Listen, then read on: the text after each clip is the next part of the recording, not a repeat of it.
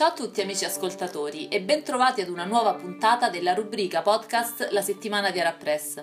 Oggi partiremo subito con la Siria, cercando di capire meglio eh, che cosa sta succedendo ancora in questo paese martoriato e poi avrò anche qualche consiglio, diciamo, editoriale per voi. Primo approfondimento che vi propongo è quello uscito sul giornale panarabo Sharq al-Awsat di uh, Youssef Diab, Paola Astia e Najla Habriri.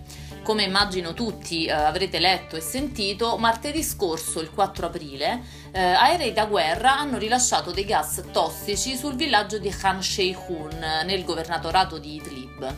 Siamo nel nord-ovest della Siria eh, e eh, questo attacco ha eh, fatto decine di morti, tra cui 11 bambini di meno di 8 anni, per non parlare di centinaia e centinaia di feriti. Il dito è stato subito puntato contro il regime di Damasco, che dal canto suo ha negato ogni responsabilità, rilanciando anzi con la teoria complottista delle false accuse fabbricate ad hoc dai combattenti armati.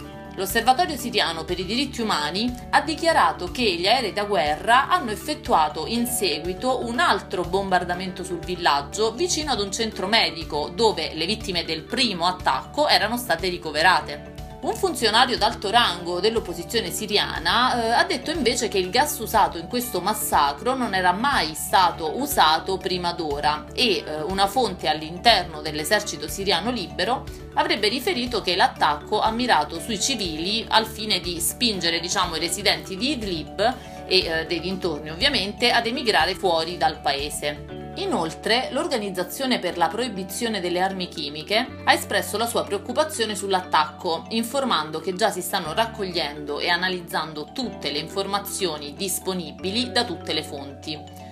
Infine, Sami Nader, direttore dell'Istituto di Affari Strategici del Levante, ha dichiarato anche che questo crimine è un punto di svolta nel conflitto siriano, poiché mette in imbarazzo la Russia proprio sulle armi chimiche. Eh, diversi paesi hanno ovviamente condannato l'attacco e la Casa Bianca nello specifico lo ha definito inaccettabile, tanto che eh, il presidente Donald Trump il 7 aprile alle 4.40 ora siriana ha ordinato un attacco in Siria proprio per colpire obiettivi del governo eh, e precisamente una base dell'aeronautica militare da cui sarebbero partiti i bombardamenti su Idlib. Andiamo adesso in Tunisia dove in vista delle prossime elezioni regionali di fine anno e eh, legislative e presidenziali del 2019 eh, i partiti tunisini si stanno già muovendo per proporre i loro candidati. Secondo quello che ha scritto il giornalista Walid Tlili sull'Arabi Jadid, eh, la situazione tunisina attuale mostra senza alcun dubbio che nella società sono presenti grandi spaccature e vere e proprie divisioni, eh, createsi al momento delle elezioni precedenti. Da una parte eh, questo potrebbe essere anche considerato normale, dato che il paese non ha ancora raggiunto una stabilità politica ma in realtà eh, questa situazione è cominciata eh, a partire già dall'annuncio della vittoria di Nida Tunis e di Annahda con la maggioranza dei seggi, eh, seguita poi dall'annuncio della coalizione. Tutto questo faceva sembrare che la scena politica fosse divisa in un governo e un'opposizione, quando invece divisioni parziali si nascondono in realtà eh, in entrambi gli schieramenti.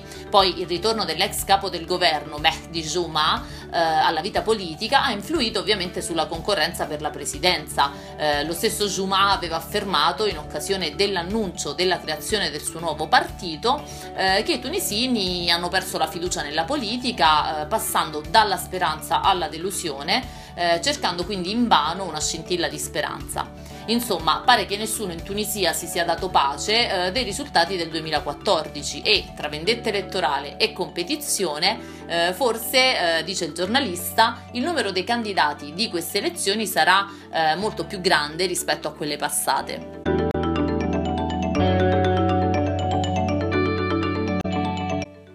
Questa settimana sono felice di potervi segnalare ben due novità editoriali.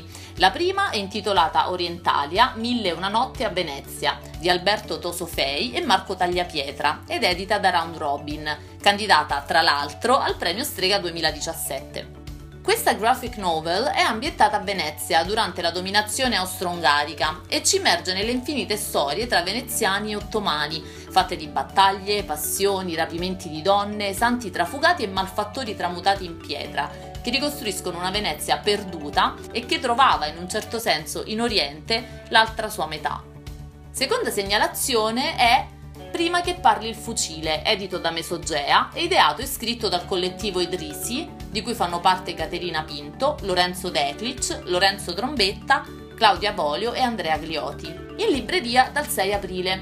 Questa seconda novità di cui vi parlo eh, racconta la storia di un siriano qualunque, eh, figlio di una buona borghesia damascena, che eh, scrive un vero e proprio manifesto sulla rivoluzione dal basso, ovviamente in riferimento a quella siriana. Omar Aziz, eh, così si chiamava, è morto nel febbraio 2013 nelle carceri del regime siriano in circostanze mai chiarite. Insomma, in Siria oggi continua a parlare il fucile e questo libro vuole mantenere viva la speranza di tanti che proprio come Aziz, credono ancora nella parola degli uomini e soprattutto nella non violenza.